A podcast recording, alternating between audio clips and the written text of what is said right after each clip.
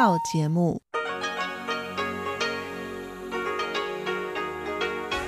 ที่นี่สถานีวิทยุเรดิโอไต้หวันอินเตอร์เนชันแนล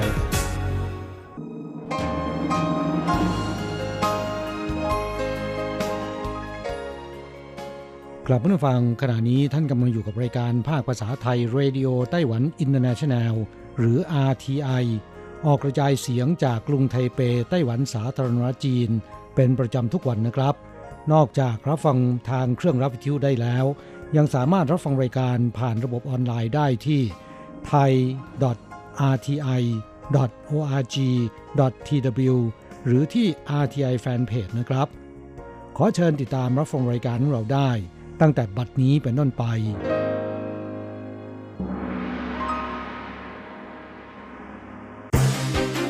ลำดับแรก ขอเชิญติดตามรับฟัง ข่าวประจำวัน สวัสดีค่ะ คุณผู้ฟังที่เคารพ ช่วงของข่าวจากรายการเรดิโอไต้หวันอินเตอร์เนชันแนล ประจำวันอังคารที่ 31 ธันวาคม ปีพุทธศักราช 2562 สำหรับข่าวไต้หวัน มีดิฉันอัญชันทรงพุทธิ์เป็นผู้รายงานค่ะ หัวข้อข่าวมีดังนี้ ไต้หวันผ่อนปรนกฎหมายเอื้อประโยชน์ในด้านการย้ายถิ่นของผู้เชี่ยวชาญต่างชาติได้ผลเด่นชัด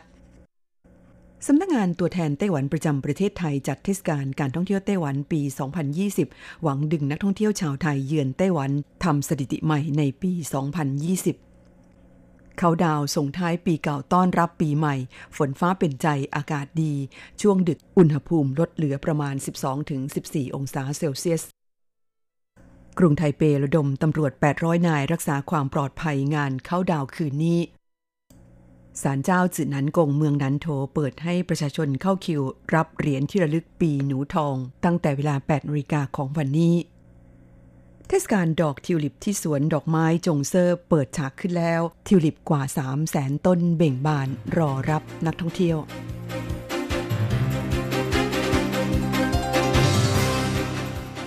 ต่อไปเป็นรายละเอียดของข่าวค่ะ อันดับแรกไปดูข่าวที่ไต้หวันผ่อนปลนกฎหมายเอื้อประโยชน์ในด้านการย้ายถิ่นของผู้เชี่ยวชาญต่างชาติได้ผลเด่นชัด คณะกรรมการเพื่อการพัฒนาแห่งชาติหรือ NDC เปิดเผยว่า กฎหมายว่าด้วยการว่าจ้างผู้เชี่ยวชาญชาวต่างชาติ ซึ่งได้ประกาศใช้อย่างเป็นทางการเมื่อวันที่ 8 กุมภาพันธ์ ปี 2561 ที่ผ่านมา ได้ผ่อนปลนข้อกฎหมายที่เกี่ยวกับมาตรการการตรวจลงตราวีซ่าทำงาน หรือกฎระเบียบการย้ายถิ่นของบุคลากรชาวต่างชาติที่มีความเชี่ยวชาญเฉพาะทาง ตลอดจนเพิ่มการคุ้มครองด้านการประกันภัย ค่าภาษีอากรและการเกษียณงาน โดยมีวัตถุประสงค์เพื่อดึงดูดผู้เชี่ยวชาญจากนานาประเทศ ให้เข้ามาทำงานและพำนักอาศัยในไต้หวัน จากการสร้างสภาพแวดล้อมที่เป็นมิตรต่อการทำงานและความเป็นอยู่ ซึ่งมีผลสำเร็จที่เด่นชัดโดยผู้เชี่ยวชาญเฉพาะทางที่ไต้หวันมีความต้องการประกอบด้วย 8 สาขา อาทิด้านเทคโนโลยี เศรษฐศาสตร์ การศึกษาและการเงินเป็นต้น โดยณวันที่ 24 ธันวาคม ปี 2562 มีการออกบัตรทองการจ้างงานให้แก่ผู้เชี่ยวชาญชาวต่างชาติกว่า 540 ใบ ในจำนวนนี้เป็นผู้เชี่ยวชาญด้านเศรษฐศาสตร์ ได้รับบัตรทองการจ้างงานมากที่สุด เป็นจำนวนทั้งสิ้น 292 คน ครองสัดส่วน 54%รองลงมาคือผู้เชี่ยวชาญด้านเทคโนโลยี 99 คน ครองสัดส่วน 18%ตามด้วยผู้เชี่ยวชาญด้านวัฒนธรรม 63 คน คิดเป็นสัดส่วน 12%สำหรับยอดผู้เชี่ยวชาญจากสาขาต่างๆ ในไต้หวันที่ได้รับบัตรทองการจ้างงานณสิ้นเดือนพฤศจิกายนที่ผ่านมามีจำนวนทั้งสิ้น 31,370 คน เทียบกับปี 2560 ซึ่งมีเพียง 28,563 คน เพิ่มขึ้นร้อยละ 9.8เข้าต่อไปสำนักงงานตัวแทนไต้หวันประจำประเทศไทย จัดเทศกาลการท่องเที่ยวไต้หวัน 2020 หวังดึงนักท่องเที่ยวชาวไทยเยือนไต้หวันทำสถิติใหม่ปี 2020 เมื่อเร็วๆนี้สำนักงงานเศรษฐกิจและวัฒนธรรมไทเป ประจำประเทศไทย ได้ประกาศรายละเอียดการจัดเทศกาลการท่องเที่ยวไต้หวันปี 2020 ผนวกกับนโยบายยกเว้นการตรวจลงตราให้กับนักท่องเที่ยวชาวไทย เพื่อเชิญชวนนักท่องเที่ยวไทย เดินทางมาสัมผัสกับความอบอุ่น และรูปแบบการใช้ชีวิตของชาวไต้หวันโดยหวังว่าจะสร้างสถิติใหม่ของจำนวนนักท่องเที่ยวที่เดินทางไปมาระหว่างไต้หวันกับไทย โดยช่วงระหว่างเดือนกุมภาพันธ์ถึงเมษายนปีหน้า นักท่องเที่ยวชาวไทยที่เดินทางเยือนไต้หวัน จะได้รับส่วนลดในการจับจ่าย และใช้บริการในไต้หวัน อาทิร้านอาหารที่พักการเดินทาง การศึกษาและการท่องเที่ยว เพียงแค่แสดงหนังสือเดินทางไทยเพื่อเป็นหลักฐาน ก็สามารถรับสิทธิพิเศษดังกล่าวแล้วซึ่งกิจกรรมดังกล่าวมีผู้ประกอบการจาก 14 เมืองในไต้หวันร่วม มีโปรโมชั่น 200 กว่ารายการ อาทิสายการบิน China Airlines EVA Air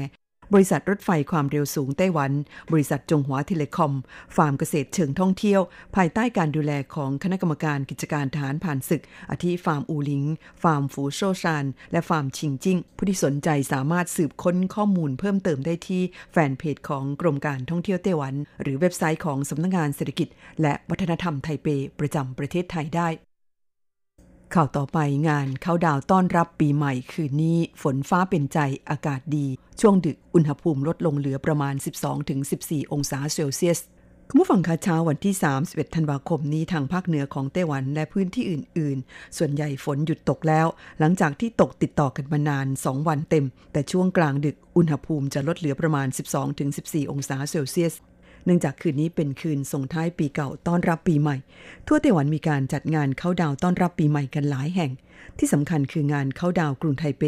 ที่บริเวณอาคารไทเปวันโอวัน นอกจากนี้ยังมีงานเข้าดาวนครเทาหยวนที่ลานหน้าสถานีรถไฟความเร็วสูงเทาหยวนที่เขตชินผูงานเข้าดาวนครไทจงที่สวนสนุกลี่เป่า และงานเข้าดาวนครเกาชงที่ลานหน้าห้างรีมอลของนครเกาชงเป็นต้น รองศาสตราจารย์อูเตอรง แห่งภาควิชาบรรยากาศศาสตร์มหาวิทยาลัยแห่งชาติจงยังหรือ NCU เผยว่า อิทธิพลของลมตะวันออกเฉียงเหนือที่เคลื่อนลงมาปกคลุมไต้หวันจะส่งผลให้อุณหภูมิทั่วไต้หวันลดลง ภาคเหนืออุณหภูมิต่ำสุดลดลงเหลือประมาณ 12-14 องศาเซลเซียส ภาคกลางและใต้อุณหภูมิต่ำสุดลดเหลือประมาณ 14-16 องศาเซลเซียส ขอให้ระวังรักษาความอบอุ่นแก่ร่างกายด้วย ข่าวต่อไปกรุงไทเประดมตำรวจ 800 นายรักษาความปลอดภัย งานเข้าดาวคืนนี้ งานเข้าดาวรับปีใหม่ 2563 ของกรุงไทเป ในคืนวันที่ 31 ธันวาคมนี้ มีการระดมกำลังเจ้าหน้าที่ตำรวจ 800 นาย รักษาความปลอดภัยอย่างแข็งขัน นอกจากนี้ยังมีสุนัขตำรวจเข้าร่วมภารกิจรักษาความปลอดภัยด้วยเฉินยงหวา รองผู้กำกับการสถานีตำรวจกรุงไทเปเขตซินอี กล่าวว่า ในคืนวันส่งท้ายปีเก่าตอนรับปีใหม่ ห้ามใช้โดรนถ่ายภาพและตำรวจได้เตรียมโดรนกันไว้ คอยสกัดผู้ที่อาจใช้โดรนถ่ายภาพ โดยไม่ได้รับอนุญาต ซึ่งอาจจะกลายเป็นช่องโหว่ด้านการรักษาความปลอดภัย และกระทบต่อความปลอดภัยของประชาชน อีกทั้งจะรบกวนความเป็นระเบียบของงาน ด้านไทเปเมโทร รถไฟฟ้าไทเป เพื่อรองรับประชาชนที่จะเดินทางไปร่วมงานเข้าดาว จะเปิดบริการตั้งแต่เวลา6นาฬิกาของวันที่ 31 ธันวาคมปีนี้ ไปจนถึงเวลา 24นาฬิกาของวันที่ 1 มกราคมปีหน้า ติดต่อกัน 42 ชั่วโมงขณะที่บริเวณรอบ ๆ ที่ทำการเทศบาลไทเปจะมีการควบคุมการจราจร ตั้งแต่เวลา 19นาฬิกาของวันที่ 31 ธันวาคมนี้เป็นต้นไป เข้าต่อไป 31 ธันวาคม ศาลเจ้าจือนันกงเปิดให้ประชาชนเข้าคิวรับเหรียญที่ระลึกปีหนูทอง คุณผู้ฟังข้าวันที่ 31 ธันวาคมนี้ศาลเจ้าจือนันกงเมืองนานโถเปิดให้ประชาชนเข้าคิวรับเหรียญที่ระลึกตามธรรมเนียมที่ถือปฏิบัติมาทุกปี โดยปีหน้าเป็นปีนักสัตว์ชวดหรือปีหนูทอง จึงทำเป็นรูปหนูสองตัวเกาะน้ำเต้าทองยืนอยู่บนกองถั่วลิสง ชาวจีนเชื่อว่าหนูเป็นสัตว์นำโชค ส่วนน้ำเต้าเชื่อว่าใช้บรรจุความสุขสำหรับถั่วลิสงหมายถึงสิ่งที่ดีงามกำลังจะบังเกิด ดังนั้นเหรียนที่ระลึกปีหนูทองจึงหมายถึงเรื่องดีงามกำลังจะบังเกิดขึ้น และโชคลาภกำลังจะหลั่งไหลมานั่นเอง คุณจวงชิวอัน ประธานคณะกรรมการศาลเจ้าจื่อนันกงกล่าวว่า ปีนี้เหรียญที่ระลึกของศาลเจ้าออกแบบได้น่ารัก เหมาะกับผู้มีจิตศรัทธาที่เดินทางมานมัสการที่ศาลเจ้า ซึ่งปัจจุบันมีคนหนุ่มสาวเข้ามามากขึ้นทางศาลเจ้ายังคงยึดธรรมเนียมปฏิบัติเดิมคือแจกฟรี ไม่มีขาย แบ่งเป็นแบบชุดและแบบเหรียญเดียว ทั้งที่ทำจากทองคำและเงิน โดยปีนี้เปิดให้เข้าคิวตั้งแต่เวลา 8นาฬิกาของวันที่ 31 ธันวาคม และจะเริ่มแจกให้ตามคิวตั้งแต่เวลา 9นาฬิกาของวันที่ 1 มกราคมเป็นต้นไป โดย 600 คนแรกจะได้รับเหรียญที่ระลึกซึ่งเป็นเหรียญทอง คนละ 1 ชุด คนที่ 601 ถึงคนที่ 1,800 ได้รับเหรียญทองและเหรียญเงินอย่างละ 1 เหรียญ คนที่ 1,801 เป็นต้นไปได้รับเฉพาะเหรียญเงิน 1 เหรียญ สุดท้ายเป็นข่าวเทศกาลดอกทิวลิปที่สวนดอกไม้จงเซ่อเปิดฉากแล้ว ทิวลิปกว่า 3 0 0แสนต้นเบ่งบานรับนักท่องเที่ยว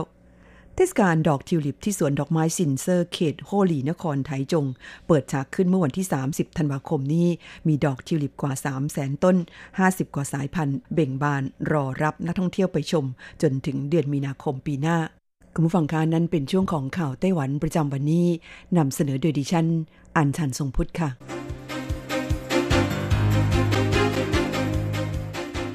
ต่อไปขอเชิญฟังข่าวต่างประเทศและข่าวจากเมืองไทยค่ะ สวัสดีค่ะ คุณผู้ฟัง RTI ที่เคารพทุกท่านขอต้อนรับเข้าสู่ช่วงของข่าวต่างประเทศและข่าวประเทศไทยกับดิฉันมณพร ชัยวุฒิมีรายละเอียดของข่าวที่น่าสนใจ ดังนี้ยูเครนคิดค้นแว่นตากันแดดจากกาแฟ ขั้นตอนการผลิตกรอบแว่นตากันแดดจากกากกาแฟซึ่งเป็นไอเดียของแม็กกราฟลีเลนโก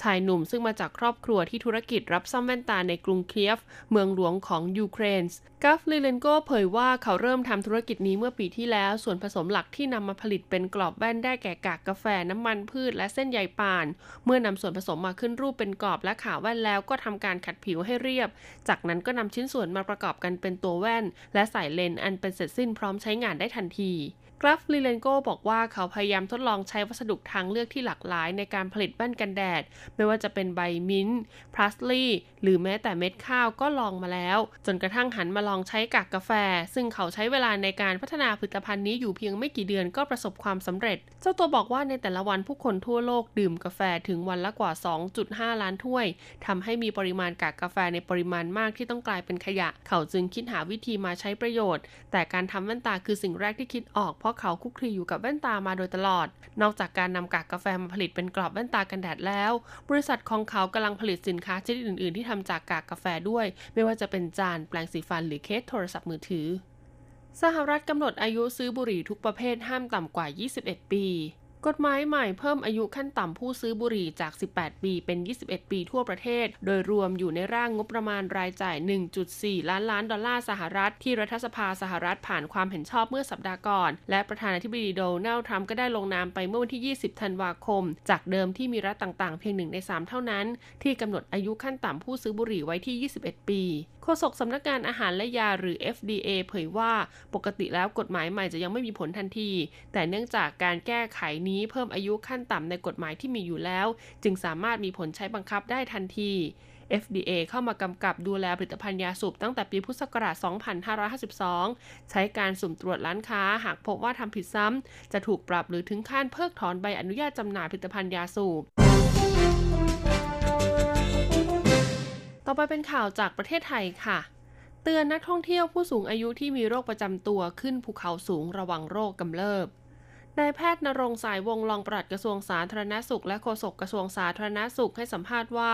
ช่วงนี้นักท่องเที่ยวนิยมเที่ยวภูเขาหรือยอดดอย สัมผัสอากาศหนาวเย็น ซึ่งมีอากาศบางพื้นที่ที่ยิ่งสูงขึ้นออกซิเจนก็จะยิ่งน้อยลง การหายใจแต่ละครั้งนะคะ จะได้อากาศน้อยกว่าเดิมทำให้เกิดอาการขาดออกซิเจนได้แบบไม่รู้ตัว และร่างกายก็จะทำงานหนักขึ้นเพื่อปรับตัว เช่น หัวใจเต้นเร็วขึ้น เพื่อเพิ่มปริมาณออกซิเจนในร่างกาย และเกิดอาการต่างๆ ตามมา ขอให้บอกไกด์หรือคนใกล้ชิดว่ามีโรคประจำตัว และควรเตรียมยาให้เพียงพอตลอดทริปการเดินทาง หากมีอาการผิดปกติ เช่นเหนื่อยมากหายใจหอบ หายใจไม่ออกเจ็บหน้าอก หน้ามืดเป็นลม ขอให้หยุดเดินนั่งพักแล้วรีบบอกคนที่อยู่ใกล้ตัวทันที แต่หากยังมีอาการไม่ดีขึ้นให้รีบนำส่งโรงพยาบาลที่ใกล้ที่สุด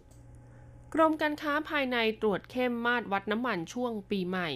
นายฉัดชัยศักดิ์ศิลปะชัยรองอธิบดีกรมการค้าภายในเปิดเผยว่า ในช่วงเทศกาลปีใหม่มีประชาชนจำนวนมากเดินทางกลับบ้านหรือท่องเที่ยวต่างจังหวัด โดยรถโดยสารประจำทางและรถยนต์ส่วนตัวต้องเติมน้ำมันตามสถานีบริการน้ำมันเชื้อเพลิงระหว่างเดินทาง เพื่อเป็นการดูแลประชาชนผู้บริโภคให้ได้รับความเป็นธรรม จึงได้ดำเนินโครงการสถานีบริการน้ำมันเต็มลิตร โดยร่วมกับบริษัทน้ำมันและสถานีบริการน้ำมันเชื้อเพลิง สร้างความเชื่อมั่นให้แก่ผู้บริโภคว่าได้รับน้ำมันเต็มลิตรปริมาตรถูกต้องครบถ้วนในทุกจังหวัดทั่วประเทศ โดยเฉพาะอย่างยิ่งถนนสายหลัก ซึ่งมีสถานีบริการน้ำมันเชื้อเพลิงมากกว่า 5,500 แห่ง อย่างไรก็ตามกระทรวงพาณิชย์มีความเชื่อมั่นว่าประชาชน จะได้รับปริมาณน้ำมันเชื้อเพลิงที่ถูกต้องครบถ้วน และได้รับความเป็นธรรมในการใช้บริการช่วงเทศกาลปีใหม่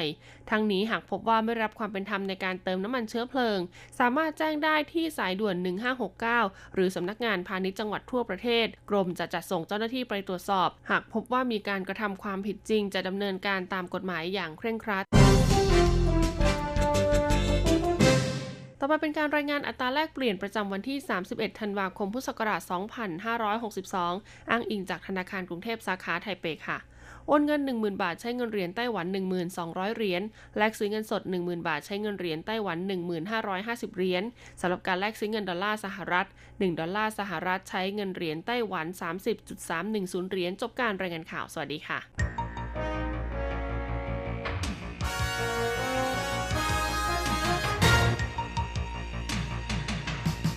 วิทยาการที่ก้าวหน้า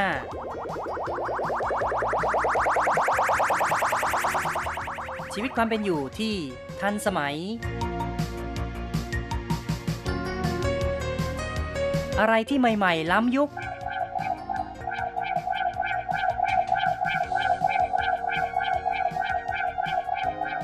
ขอเชิญติดตามในไต้หวันไฮเทคดำเนินรายการโดย แสงชัย กิตติภูมิวงศ์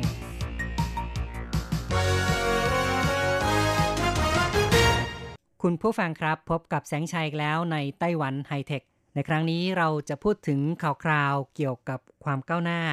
ทางด้านเทคโนโลยีชีวภาพ หรือว่าทางด้านการแพทย์ของไต้หวัน ซึ่งก็มีเรื่องราวที่จะมาเล่าให้ฟังสองเรื่อง เรื่องแรกนั้นก็เป็นเรื่องของการวิจัยวงจรประสาทสมองมแมลงวันผลไม้ ซึ่งคาดว่าจะช่วยรักษาโรคซึมเศร้าหรือว่าโรคเบื่ออาหารได้ อีกเรื่องหนึ่งก็เป็นเรื่องความสุดยอดของนักวิจัยไต้หวันที่สามารถ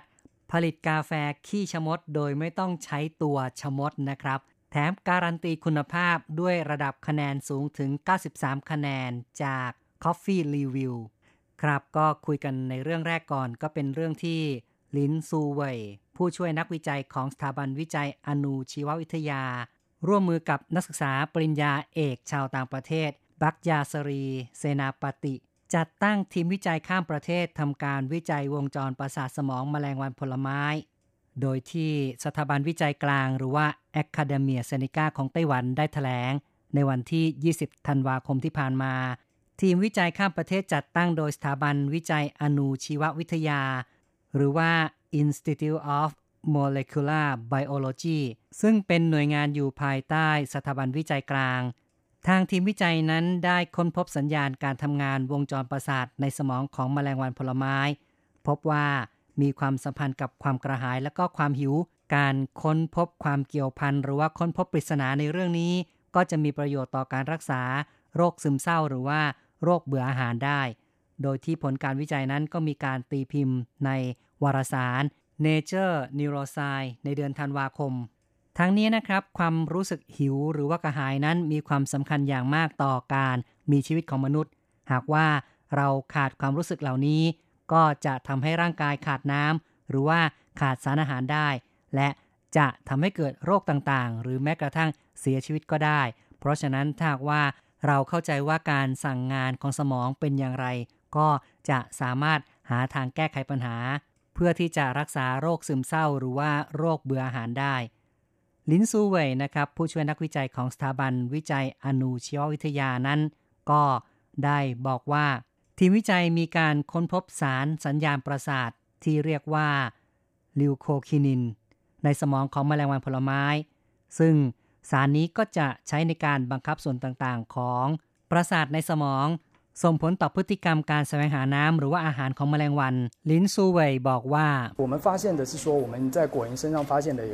นหัวเราในกร กเราพบเซลล์ประสาทอย่างหนึ่งในตัวแมลงวันผลไม้ สามารถปล่อยสัญญาณประสาทเรียกว่าลูโคคินิน เป็นสัญญาณร่วมกันของความหิวและความกระหาย ซึ่งมันจะทำหน้าที่ในการควบคุมเซลล์ประสาท โดพามีนระดับล่าง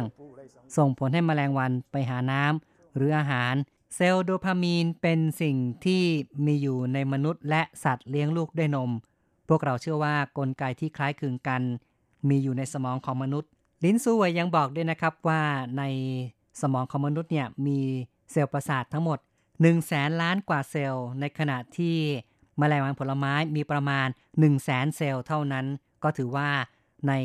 มแมลงวันผลไม้นั้น มีน้อยกว่ามนุษย์มาก แต่ว่ามีคุณสมบัตินะครับที่มีความครบถ้วน คือมีการสั่งการ ในส่วนต่างๆของร่างกายได้อย่างครบถ้วน และวงจรชีวิตของแมลงวันนั้นสั้นกว่ามนุษย์ แล้วก็สามารถแพร่พันธุ์ได้อย่างรวดเร็ว จึงมีประโยชน์ต่อการวิจัย เพราะว่าจะเห็นผลได้อย่างรวดเร็ว วิธีการวิจัยของพวกเขานะครับเขาก็ใช้วิธีการผ่าสมองของแมลงวันผลไม้ทำการย้อมสี เพื่อที่จะได้หาเส้นทางของวงจรประสาทที่เกี่ยวกับความหิว หรือว่าความกระหาย และดูความเกี่ยวพันในการสั่งการไปยังอวัยวะต่างๆ หรือว่าเซลล์ต่างๆ ของแมลงวัน นักวิจัยลินซูเวยบอกด้วยว่า มนุษย์เรานั้นมีโรคหลายอย่างอย่างเช่น โรคซึมเศร้า โรคเบื่ออาหาร หรือว่าโรคอยากเสพติดนะครับ อย่างเช่น โรคอยากสูบบุหรี่ อยากดื่มสุราเป็นต้นเหล่านี้ก็เชื่อว่ามีส่วนที่เกี่ยวข้องกับการสั่งการในประสาทสมอง โรคซึมเศร้านั้นก็เป็นโรคทางอารมณ์ที่มีการพบบ่อย แล้วก็มีการพบอาการป่วยตลอดช่วงชีวิตถึง 12%โดยพบในผู้หญิงมากกว่าผู้ชาย แล้วก็พบได้ในทุกช่วงอายุ โดยเฉพาะอย่างยิ่งเมื่อเกิดเหตุการณ์เลวร้าย ที่ส่งผลกระทบต่อความรู้สึก อย่างเช่น การสูญเสีย ความผิดหวัง การหย่าร้าง ซึ่งการเป็นโรคนี้ก็ไม่ได้หมายความว่าคนผู้นั้นเป็นคนอ่อนแอล้มเหลวหรือว่าไม่มีความสามารถ เพราะ มีหลักฐานทางการแพทย์ยืนยันว่า โรคซึมเศร้านั้น มีสาเหตุส่วนหนึ่งจากการทำงานของระบบสมองที่ผิดปกติ และในปัจจุบันนั้น โรคซึมเศร้าก็สามารถรักษาด้วยการใช้ยาและการรักษาทางจิตใจ ซึ่งหากไม่มีการรักษา อาจจะเกิดผลกระทบต่อการดำเนินชีวิตประจำวัน การทำงานและก็ความสัมพันธ์กับคนรอบข้างนำไปสู่ภาวะซึมเศร้าที่รุนแรงมากขึ้น จนมีอาการหลงผิด หูแว่วคิดทำร้ายตนเอง หรือว่าฆ่าตัวตาย ก็ต้องบอกว่าโดยหลักการนั้น โรคซึมเศร้าจะมีสาเหตุจากความผิดปกติในสมอง เช่น สารสื่อประสาทฮอร์โมน แล้วก็วงจรระบบประสาทนั้นเกิดความขัดข้อง ส่วนโรคเบื่ออาหารก็เช่นกันนะครับ เชื่อว่าอาจจะเกิดจากทางด้านประสาทด้วย อาการเบื่ออาหารก็คือว่า ไม่รู้สึกอยากอาหาร ไม่มีความต้องการ หรือว่าความต้องการลดลง ภาวะเบื่ออาหารนั้นเกิดได้จากปัญหาสุขภาพแล้วก็ปัญหาจิตมีสาเหตุทั้งที่เป็นแบบชั่วคราว เช่น ภาวะเบื่ออาหารจากการใช้ยาบางอย่าง และสาเหตุที่ทำให้เบื่ออาหารอย่างรุนแรงนั้นก็อย่างเช่น เบื่ออาหารจากการป่วยเป็นโรคมะเร็งบางชนิด ส่วนผู้ที่มีโรคเกี่ยวกับความอยากก็ทำนองเดียวกันนะครับ อาจจะเกิดจากระบบประสาทในสมองของร่างกายนั้น ไม่สมดุลเกิดความผิดปกติ นักวิจัยลินซูเหวยนั้นจึงได้บอกว่า ถ้าหากสามารถวิจัยค้นพบความเกี่ยวพันเกี่ยวกับวงจรประสาทนะครับ ที่ทำให้เกิดการหลั่งสารต่างๆ แล้วก็ทำให้สมองสั่งการให้ร่างกายไปหาอาหารหรือว่าหาน้ำก็จะนำไปประยุกต์กับการสั่งการในสมองของมนุษย์ได้ ครับก็คงต้องช่วยกันลุ้นให้ทีมวิจัยของไต้หวันนี้ประสบความสำเร็จในการ วิจัยวงจรประสาทสมอง ของแมลงวันผลไม้โดยเร็ว เพื่อที่ว่าจะได้ช่วยเหลือผู้ที่เป็นโรคซึมเศร้าหรือว่าโรคเบื่ออาหาร รวมทั้งช่วยแก้ปัญหาให้แก่ผู้ที่เป็นโรคอยากในส่วนที่ไม่ควรอยากด้วย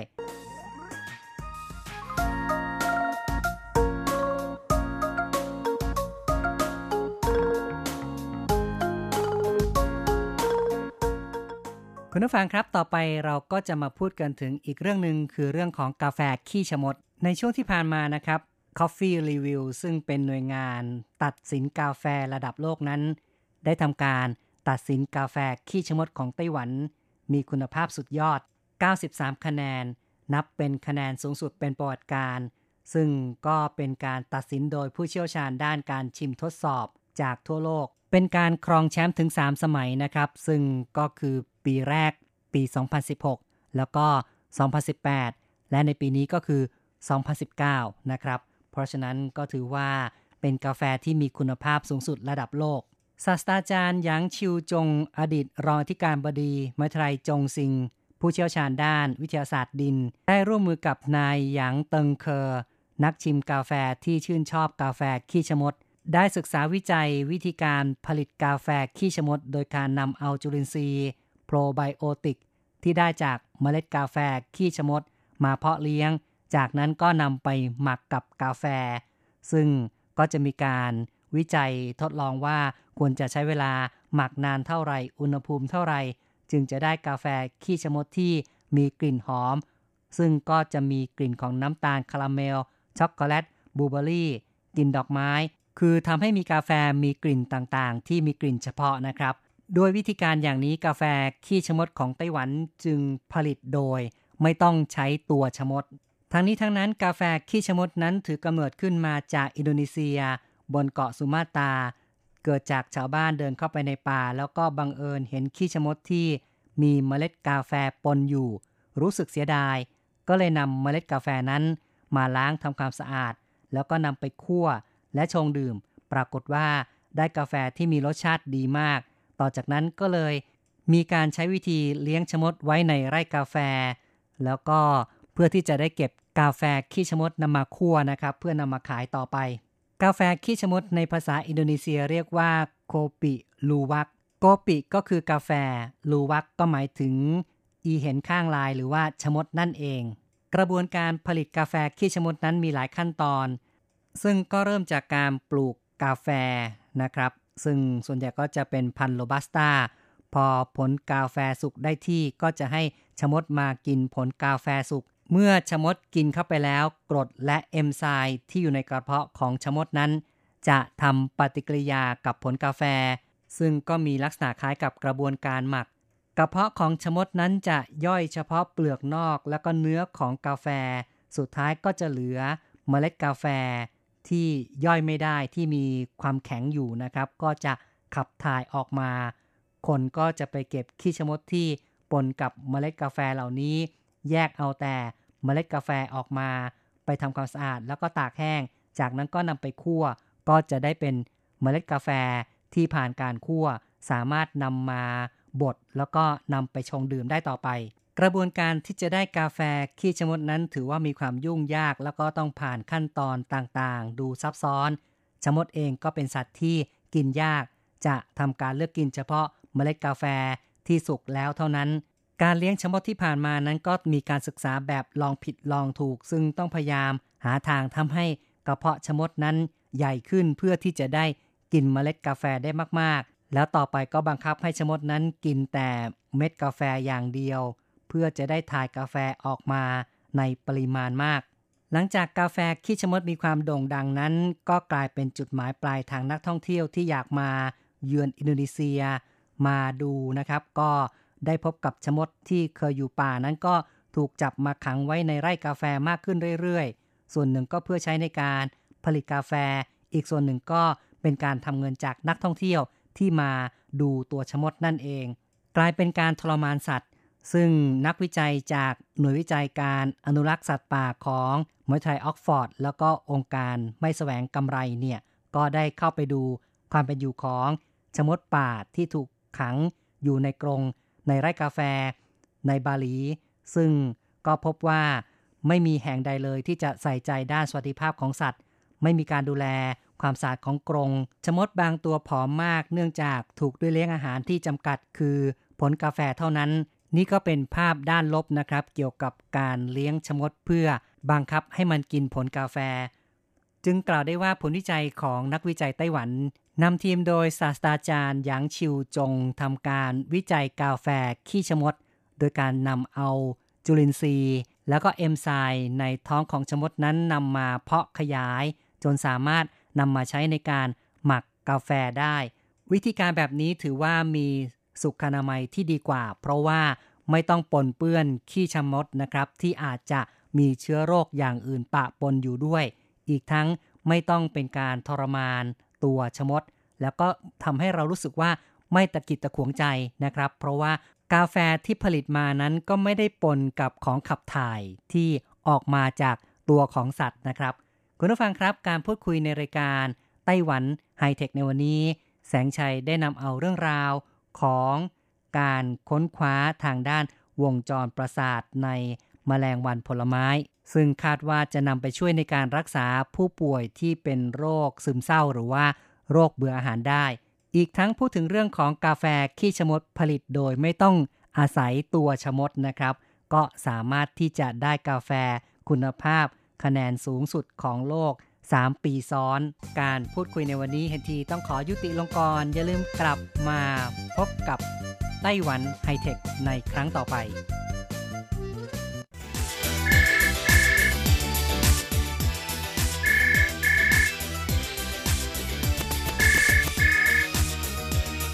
ที่นี่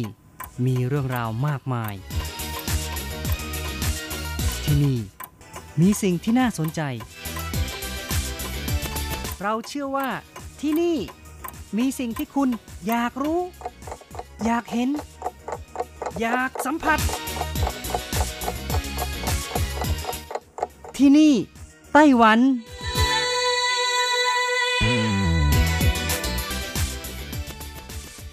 สวัสดีค่ะ คุณผู้ฟังพบกันช่วงเวลาที่นี่ไต้หวันกับรจรัสยนสุวรรณพร้อมกับเนื้อหาสาระดีๆ ที่เกี่ยวข้องกับในไต้หวันมาเล่าสู่กันฟังประจำทุกสัปดาห์นะคะ สัปดาห์นี้ก็เช่นกันค่ะ ยังคงมีเรื่องราวดีๆ ที่เกี่ยวข้องกับสตรอเบอรี่นะคะ ที่ได้รับฉายา ราชาผลไม้สีแดงในฤดูกาลในตอนนี้มาเล่าสู่กันฟัง ค่ะ ช่วงนี้ก็ถือเป็นช่วงฤดูของสตรอเบอรี่ในไต้หวันนะคะ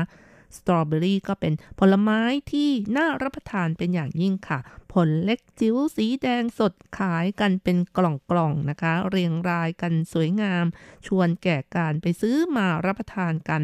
และที่ยิ่งไปกว่านี้นะคะ ร้านขนมเค้กเบเกอรี่ไฮเปอร์มาร์เก็ตหรือว่าแม้แต่ ตามเว็บไซต์ต่างๆ ต่างก็ไม่พลาดที่จะเสนอเค้กหน้าสตรอเบอรี่ที่หลากหลายนะคะ เพราะว่าสตรอเบอรี่นั้นเป็นผลไม้ที่ชื่นชอบกันหลายคนนะคะ ไม่ว่าเป็นเด็กหรือผู้ใหญ่ทุกเพศทุกวัยก็ชอบกันทั้งนั้นค่ะ ตั้งแต่เดือนพฤศจิกายนของทุกปีจนถึงประมาณเดือนมีนาคมปีถัดไปนะคะ ในไต้หวันก็จะเห็นสตรอเบอรี่ วางขายตามท้องตลาด และเมื่อเห็นผลไม้สีแดงสดเริ่มขายกันแล้ว ก็ทำให้รู้ว่าฤดูหนาวก็มาถึงแล้วนะคะ ไม่ว่าจะเป็นแผงผลไม้หรือว่าตามทางคนเดินที่มีผู้คนพลุกพล่าน หรือแม้แต่ตลาดกลางคืนนะคะ ก็มีการขายผลไม้สตรอเบอรี่นี้อยู่ด้วยค่ะและยังมีร้านสุกี้บางร้านนะคะ ที่มีบาร์บีคิวด้วย จัดผลไม้ที่เป็นสตรอเบอรี่ให้ทานจนอิ่มแบบไม่อั้นเลยค่ะ ในมุมที่วางผลไม้ก็ยังเตรียมนมข้นหวานหรือแยมช็อกโกแลต ให้สำหรับจิ้มกับสตรอเบอรี่สำหรับคนที่เกรงว่าจะเปรี้ยวเกินไปนะคะ ว้าว ดูเหมือนว่า ฤดูหนาวนี้คึกคักน่าดูเลยทีเดียว ไม่เพียงแต่ได้รับประทานสุกี้ร้อนๆ ในช่วงหน้าหนาวแล้วนะคะ ก็ยังได้ทานสตรอเบอรี่อร่อยๆ ตามฤดูกาลอีกด้วย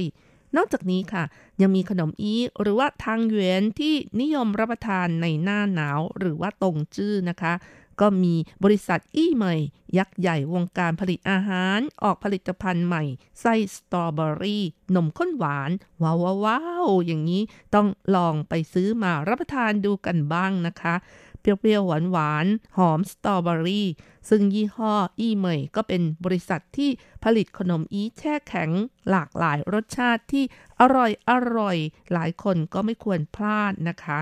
และนอกจากนี้แล้วเมื่อถึงช่วงฤดูกาลของสตรอเบอรี่ในไต้หวัน หลายคนก็ไม่พลาดที่จะพาครอบครัวไปแหล่งปลูกสตรอเบอรี่ที่เป็นสถานท่องเที่ยวเชิงเกษตร ไปเด็ดสตรอเบอรี่เอง ไปหาผลิตภัณฑ์ที่ทำจากสตรอเบอรี่อย่างเช่นว่าแยมสตรอเบอรี่สตรอเบอรี่สดปั่นกับนม ดื่มอย่างจุใจไปเลยทีเดียวค่ะ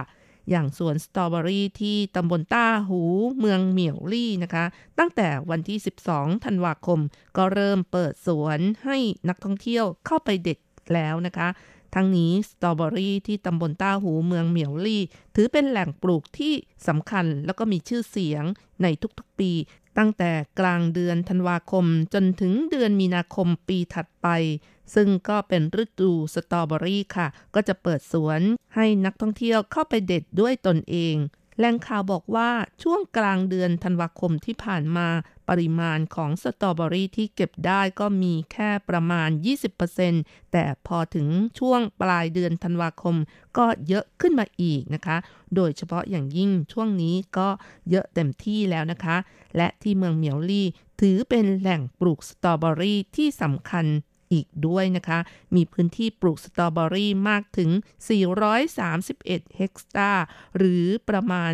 2,600 กว่าไร่นะคะ ครองสัดส่วนมากถึง 75%ค่ะ โดยกระจุกอยู่ที่ตำบลต้าหูมากถึง 346 เฮกตาร์ รองลงมาก็เป็นตำบลซือถัน เพาะปลูก 34.6 เฮกตาร์ และยังมีตำบลไทอัน 8.7 เฮกตาร์นะคะ อีกทั้งตำบลกงกวัน 4.65 เฮกตาร์ และพันธุ์สตรอเบอรี่ที่นำมาปลูกก็เป็นพันธุ์ฟงเซียง สุยเซียงเป็นหลักนะคะ เป็นสตรอเบอรี่รสหวานหอมเนื้อแน่น ทนต่อการเก็บรักษา และที่สำคัญทนต่อภาวะโรคพืชอีกด้วยค่ะ ค่ะ คุณผู้ฟังคะ ถ้าอยู่ในไต้หวันก็อย่าลืมนะคะ หาโอกาสเข้าไปเด็ดที่สวนสตรอเบอรี่ก็สามารถไปดูที่เว็บไซต์ www.dahu.com.tw ดาฮูก็สะกด D A H U นะคะ หรือโทรศัพท์สอบถามรายละเอียดได้ที่ 037 994986 นะคะ 037994986 ค่ะ ซึ่งก็จะมีข้อกำหนดต่างๆ อย่างเช่นว่าไม่ต้องเสียค่าผ่านประตู เด็ดได้สตรอเบอรี่ก็นำไปชั่งน้ำหนักประมาณ 300ถึง400 เหรียญไต้หวันต่อชั่งค่ะ และเวลาที่เด็ดสตรอเบอรี่ก็จะไม่เด็ดไปทานไปนะคะ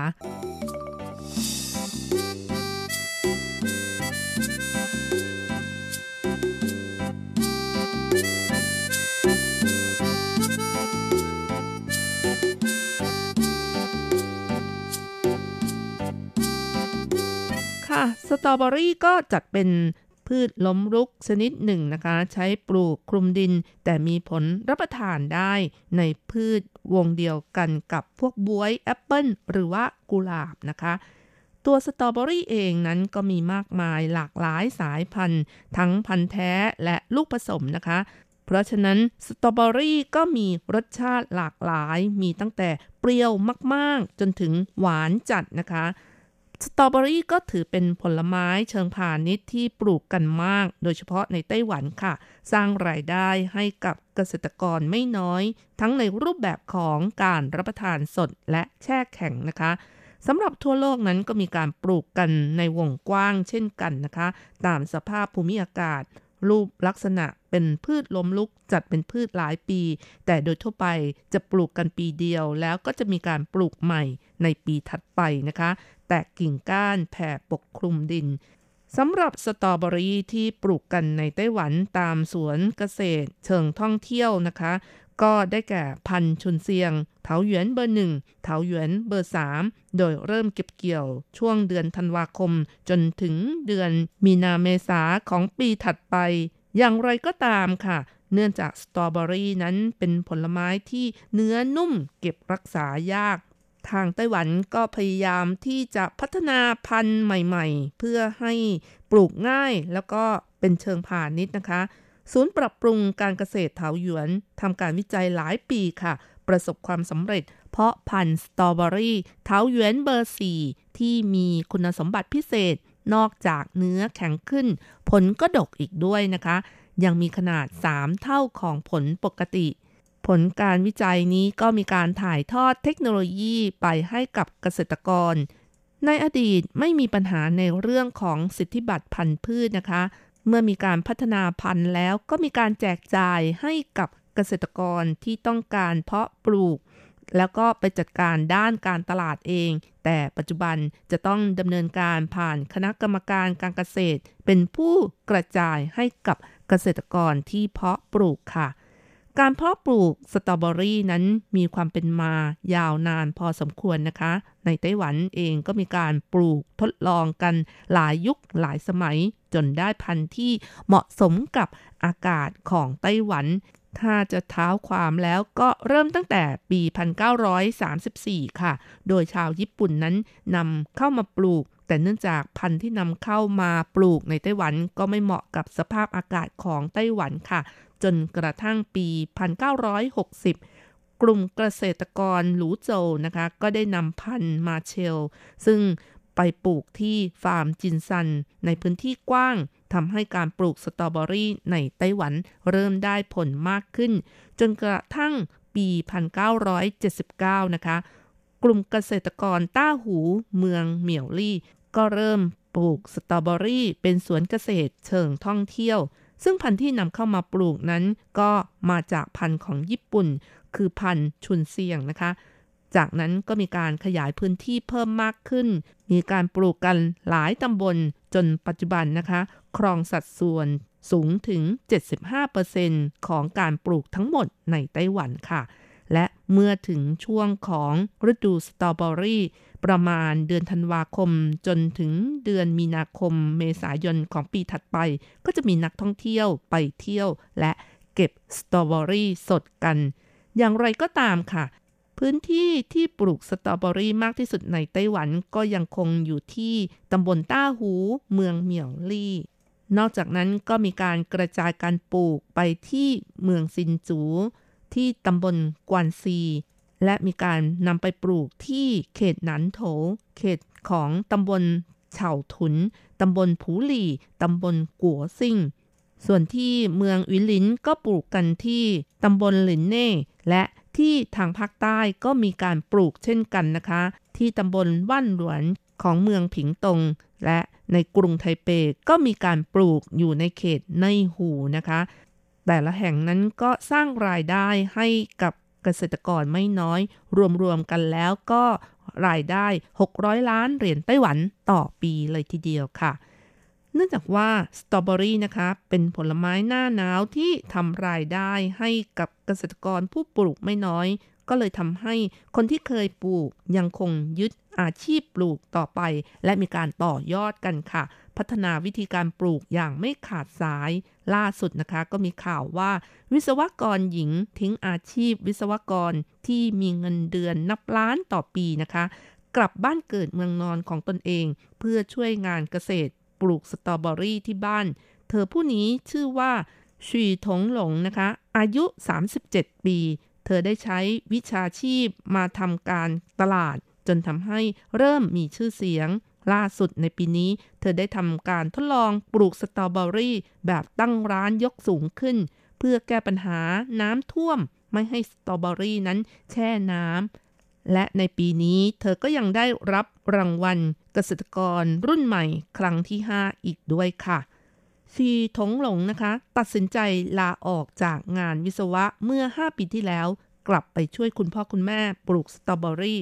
โดยเรียนรู้จากศูนย์นะคะ แต่เนื่องจากการปลูกสตรอเบอรี่ต้องอาศัยสภาพดินฟ้าอากาศอีกด้วย หากฝนตก แต่ว่ามีโปรแกรมให้เข้าไปเด็ดสตรอเบอรี่ในสวน ก็ต้องหาวิธีการ อย่างเช่น เมื่อ 4 ปีที่แล้ว เธอต้องสั่งซื้อรองเท้าบูท ตั้ง 400 กว่าคู่นะคะ ให้นักท่องเที่ยวเข้าไปเด็ดสตรอเบอรี่ ในช่วงที่ฝนตกดินแฉะค่ะ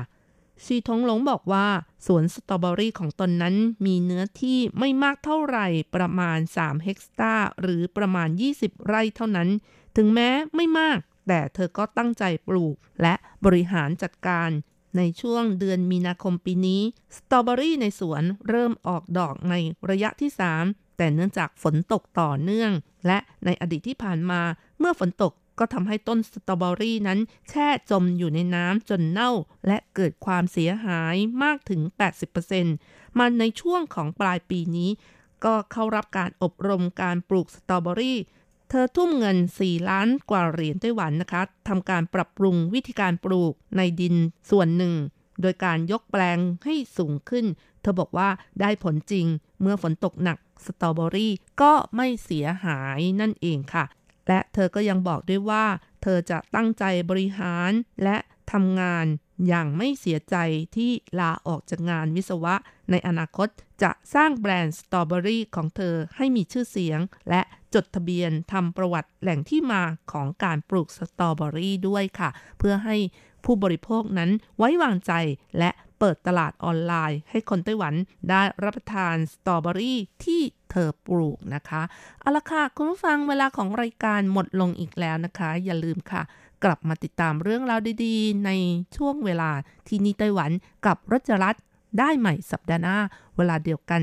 สำหรับวันนี้ก็เป็นวันส่งท้ายปีเก่า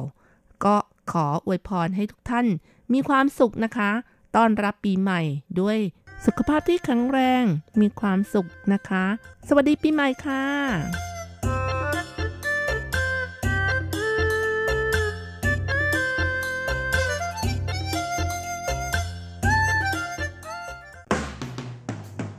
ทุกเรื่องที่เป็นข่าว ทุกเรื่องที่เป็นกระแสในสังคมไต้หวัน เราจะจับมาเล่าให้คุณฟังทุกสัปดาห์ที่ RTI ผ่านมุมมองของคนรุ่นใหม่ กับรายการ มิติใหม่ไต้หวัน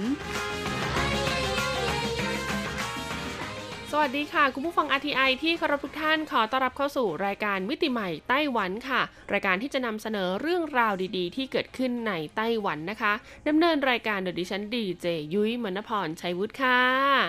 ต้องบอกเลยแหละค่ะว่าเทปรายการสัปดาห์นี้นะคะ เป็นสัปดาห์สุดท้ายของปีพุทธศักราช 2562 แล้วล่ะค่ะคุณผู้ฟัง ซึ่งตลอดทั้งปีที่ผ่านมานะคะ ยุ้ยก็ได้เฟ้นหาเรื่องราวดีๆ เรื่องราวใหม่ๆ ในไต้หวันมากมายเลยทีเดียว มาบอกเล่าให้กับคุณผู้ฟังได้รับทราบกันนะคะ ก็หวังว่าคุณผู้ฟังฟังแล้วเนี่ยก็จะได้ทั้งสาระความรู้แล้วก็ความบันเทิงด้วย และแน่นอนค่ะว่าในปีหน้ารายการมิติใหม่ไต้หวันของเราก็ยังจะอยู่เป็นเพื่อนคุณผู้ฟังทุกคน เพื่อนำเสนอเรื่องราวดีๆ ที่เกิดขึ้นในไต้หวันนะคะ ซึ่งนอกเหนือจากจะเป็นเรื่องราวดีๆ แล้วก็จะต้องเป็นเรื่องราวที่เจาะลึกนำเสนอเข้าถึงในทุกแง่มุมทุกส่วนต่างๆ ของสังคมไต้หวันด้วย ให้คุณผู้ฟังนะคะ ไม่ว่าจะกำลังเดินทางมาเที่ยวไต้หวัน หรือว่าปัจจุบันนี้อาศัยอยู่ในไต้หวันอยู่แล้ว ได้รับทราบความเคลื่อนไหวที่เกิดขึ้นในไต้หวันอย่างทันเหตุการณ์ในทุกๆสัปดาห์เลยทีเดียวละค่ะ และในสัปดาห์นี้ค่ะต้องบอกเลยว่าเรื่องราวของเรานะคะ มีความเกี่ยวข้องกับคนไทยมากความสามารถค่ะ ที่เดินทางมาสร้างชื่อเสียงในไต้หวันนะคะ เหมาะมากๆเลยทีเดียวที่จะเป็นเรื่องราวดีๆ ส่งท้ายปีพุทธศักราช 2562 แบบนี้ แต่จะเป็นใครและเป็นความสามารถด้านไหนนะคะ ที่มาสร้างชื่อเสียงและก็ความภาคภูมิใจให้กับคนไทยไกลถึงไต้หวันแบบนี้ ถ้าพร้อมแล้วเราไปฟังกันเลยค่ะ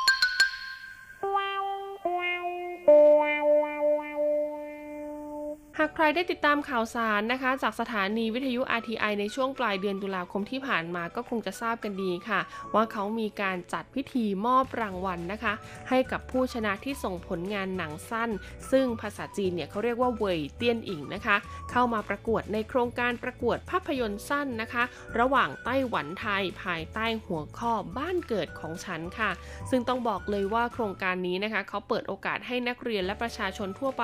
ที่มีสัญชาติไทยหรือว่าสัญชาติไต้หวันนะคะ ส่งผลงานหนังสั้นเข้าประกวดได้ความยาว 3-15 นาทีค่ะ โดยที่ปรึกษาของโครงการนี้ค่ะก็คือสำนักงานเศรษฐกิจและวัฒนธรรมไทเปประจำประเทศไทยนะคะ ส่วนเจ้าภาพที่เป็นผู้จัดการประกวดหนังสั้นในครั้งนี้ ก็คือสถานีโทรทัศน์ CTS ค่ะ Chinese Television System หรือว่าหัวซื่อของไต้หวันนะคะ โดยมอบหมายนะคะให้หนังสือพิมพ์สากลหรือว่า UDNBKK เป็นผู้ดำเนินการค่ะ และในส่วนของผู้สนับสนุนนะคะ งานนี้หรือว่าโครงการนี้เนี่ยก็ประกอบด้วยบริษัท CP ไต้หวัน บริษัทซินอี Real Estate จำกัดค่ะ บริษัทไทยวิน Industry นะคะ และ Taiwan Asia Exchange Foundation ค่ะ ซึ่งต้องบอกเลยนะคะว่ามีผู้สนใจทั้งคนไต้หวันและก็คนไทยเนี่ยส่งผลงานเข้าประกวดรวมแล้วกว่า 200 เรื่องเลยทีเดียว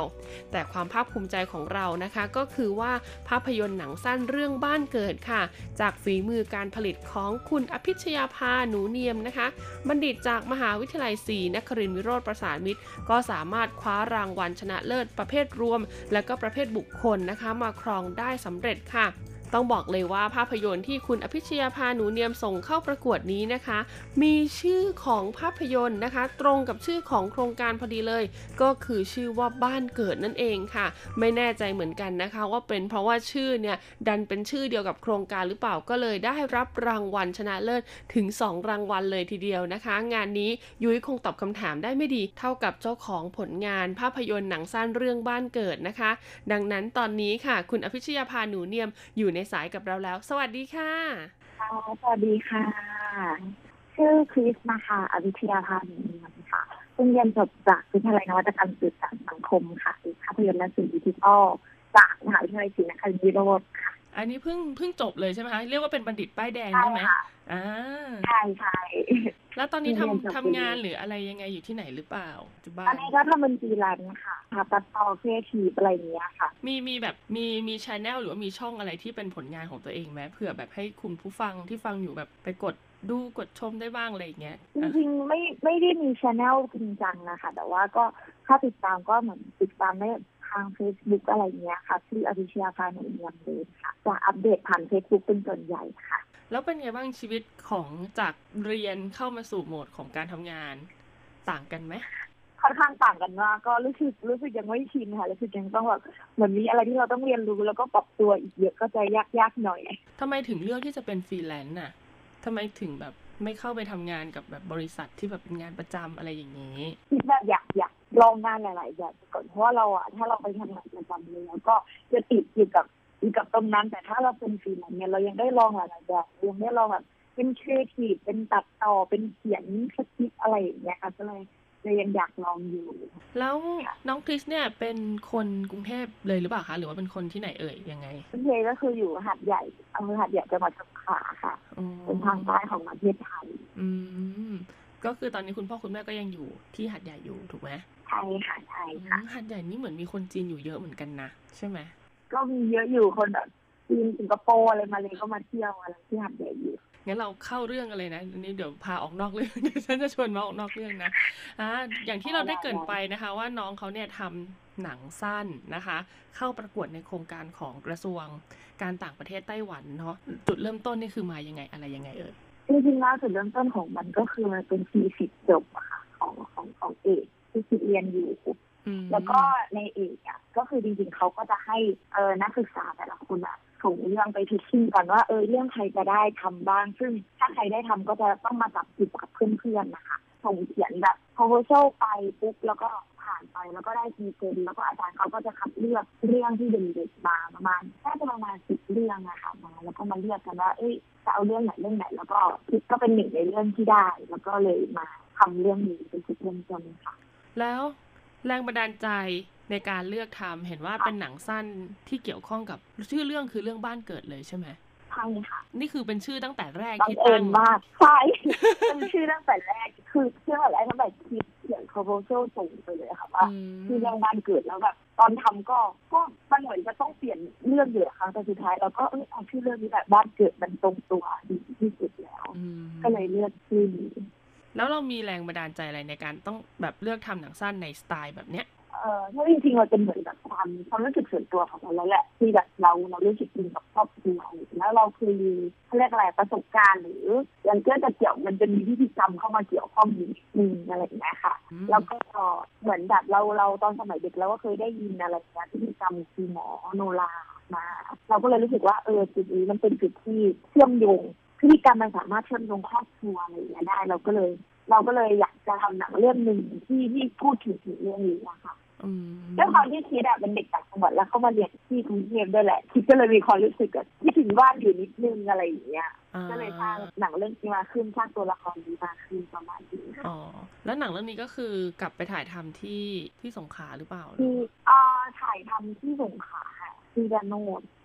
แต่ว่าไม่ใช่บ้านเกิดจริงนะ แต่ก็จะเป็นเหมือนแบบมันก็จะเป็น location ที่เราที่เราวาดฝันไว้ว่าเราว่าเราอยากได้ประมาณไหนประมาณไหนอะไรอย่างเงี้ยอาจจะไม่ได้ตรงตรงตามแบบเราสักทีเดียวอะไรอย่างเงี้ยค่ะ แล้วทราบข่าวสารของเนี่ยไต้หวันได้ยังไงว่าเขามีประกวดหนังสั้นอืมเหมือนเพื่อนหรืออาจารย์นั่นแหละแท็กแท็กเฟซบุ๊กมาค่ะ แล้วก็บอกว่าเอ้ยลองส่งดูอะไรอย่างเงี้ยแบบชื่อหัวข้อมันเข้ามากๆเลยนี่นี่นั่นก็เลยเออส่งลองส่งลองลองส่งดูค่ะ แล้วก็เห็นว่าเออมันน่าจะมันน่าจะไปด้วยกันกับหนังเราได้อะไรอย่างเงี้ยทั้งหัวข้อเรื่องทั้งการเข้าร่วมอะไรอย่างเงี้ยเออมันดูตรงกับเรามากๆแล้วเป็นไงบ้างหลังจากที่ทราบว่าผลงานของตัวเองเนี่ยได้รับรางวัล มันก็ไม่ตัดสินในไทยก่อนค่ะ แล้วก็อืมไปตัดสินรวมกับไต้หวันถ้าจำไม่ผิดนะเซอร์ไพรส์เหมือนกันเพราะว่าก็ ก็ไม่คิดว่าจะได้สองรางวัลเออก็ใช่ไหมคิดตอนแรกคิดว่าเออถ้าอย่างมากก็ได้สักรางวัลหนึ่งอะไรมา และคิดว่าอะไรเป็นจุดเด่นของหนังเรื่องนี้ที่ทำให้กรรมการเนี่ยเลือกเรา โดยเฉพาะในส่วนของกรรมการที่เป็นคนไต้หวัน ในความรู้สึกของเรา คุยเล็กๆ น้อยๆ อะไรอย่างเงี้ยอ่า เขาก็บอกเขาก็แบบ บอกว่าเออแบบมันน่าสนใจอะไร ก็คิดว่าน่าจะเป็นเรื่องของความน่าสนใจค่ะที่ที่บอกว่าหนังมันมีการเอาพิธีกรรมเข้ามาเกี่ยวข้อง ซึ่งพิธีกรรมมันก็เกี่ยวโยงกับครอบครัว แล้วมันอาจจะเรียกอะไรแม่จะแปลกใหม่ในสายตาของของชาวต่างชาติด้วยหรือเปล่าอะไรอย่างเงี้ย เพราะว่าเหมือนแบบเออโนรามันก็มันเหมือนเป็นการแสดงอย่างหนึ่งของภาคใต้ที่ไทยเนาะแต่ขณะเดียวกันมันก็ยังเป็นแบบความเชื่อของคนภาคใต้ด้วย พอรู้ว่าได้ดังหวันปุ๊บแล้วรู้ว่าต้องเดินทางมาที่ไต้หวัน อยากทราบว่าก่อนหน้านี้น้องคริสเคยเดินทางมาที่ไต้หวันไหมนี่เพิ่งไปเที่ยวไต้หวันเองก่อนนะที่จะไปรางวัลอ้าวจริงเหรอประมาณเดือนประมาณเดือนนิดๆอะที่เพิ่งไปไต้หวันกับเพื่อนมาเองแล้วก็ก็ก็มารับรางวัลต่อเลยไม่ถึงเดือนก็ไปไต้หวันอีกอืมงั้นก็แสดงว่าเป็นครั้งที่สองใช่ไหมคะที่มาไต้หวันตอนใช่ที่มาใช่ทำใช่เป็นไงบ้างสองครั้งความรู้สึกของการเดินทางมาไต้หวัน มันก็แตกต่างกันนิดนึงเนาะเพราะว่าครั้งแรกเราเที่ยวเองเราหาอะไรกินเองอะไรอย่างเงี้ยค่ะแต่ครั้งที่สองมันเป็นแบบเราต้องเรามากับคณะเราจะต้องกินอาหารทีมที่มันเป็นแบบที่มันเขาเรียกอะไรอะที่มันไม่ค่อยคุ้นคุ้นปากเท่าไหร่อะไรอย่างเงี้ยกินบนโต๊ะจีนอะไรอย่างเงี้ยค่ะอ่าก็จะต่างมีความแตกต่างกันเหมือนครั้งแรกเรามา แล้วก็จะมีความฟรีมากกว่ามีความเลือกได้ว่าเราอยากกินอะไรนู่นนี่นั่นอะไรอย่างเงี้ยค่ะ แต่ว่าโดยรวมก็จริงๆก็ความรู้สึกเหมือนกันเลยเพราะว่าก็ ชอบชอบไต้หวันนะเอาจริงเพราะมันเที่ยวง่ายอะไรคิดว่าเราคิดกินชานมไข่มุกแบบวันละสามแก้วอะไรอืมก็แปลกใหม่ดีสำหรับเราเพราะเราก็เราก็ไม่เราก็ไม่คิดว่าเขาก็จะมีแบบคล้ายๆเราอะไรอย่างเงี้ยอืมสนับสนุนชุมชุมชนให้แบบเป็นแหล่งท่องเที่ยวอะไรอย่างเงี้ยค่ะอืมมีหนังในดวงใจไหมสมมติว่าแบบหนังที่เรารู้สึกว่าเอ้ยชอบจังเลยอะไรอย่างเงี้ย แบบ ที่ที่ตัวก็เลยที่ชอบดูการ์ตูนอ้าวเหรอที่ชอบชอบหนังที่เป็นการ์ตูนใช่เอาจริงๆที่ชอบหนังที่เป็นการ์ตูนถ้าในเนี่ยถ้าถามว่าแบบชอบหนังเรื่องอะไรหนังที่นึกขึ้นมามันจะเป็นแอนิเมชันเลยการ์ตูนอะไรเงี้ยมันจะมีเรื่องที่ยืนหนึ่งในใจก็คือเรื่อง Cocoอ๋อของเออเออ Disney พี่อะพี่เคยดูพี่เคยดูโอ้ยเรื่องนี้ดังเรื่องนี้ดีใช่จมันริงจะพูดถึงมันจะพูดถึงพิธีกรรมเลยอะไรเงี้ยเหมือนกันเลยคล้ายๆกันหนังเลยใช่ ที่แบบพูดถึงการจากไปการการจากไปแล้วก็การกลับบ้านอะไรอย่างเงี้ยอยู่เดียวๆกัน ใช่จริง ๆ คือพี่เองอะก็ไม่เคยคิดว่าแอนิเมชันจะทำให้ฉันร้องไห้ได้ขนาดนี้ใช่ใช่มันมันดีชื่อว่าแอนิเมชันเป็นอะไรที่มันดูง่ายแล้วก็สานได้ง่ายแล้วแล้วมันมันไม่จำเป็นต้องเล่าอะไรที่มันต้องซับซ้อนแต่มันสามารถทำให้เรากินใจได้อะอือืมมมันทำให้เข้าถึงทุกเพศทุกวัยอะไรอย่างเงี้ยคิดว่ามันแบบมันดีมากๆเลยอืม สุดท้ายนี้อยากให้น้องคริสฝากหน่อยดีกว่าค่ะ เพราะว่าหนังสั้นของน้องคริสเนี่ยจริง ๆ แล้วนะ ก็คล้ายกับชีวิตของใครหลาย ๆ คนที่ต้องจากบ้านเกิด มาอาศัยอยู่ต่างที่ต่างถิ่นหรือว่าต่างแดน เหมือนเป็นกำลังใจหรือว่าฝากถึงคนที่ต้องแบบ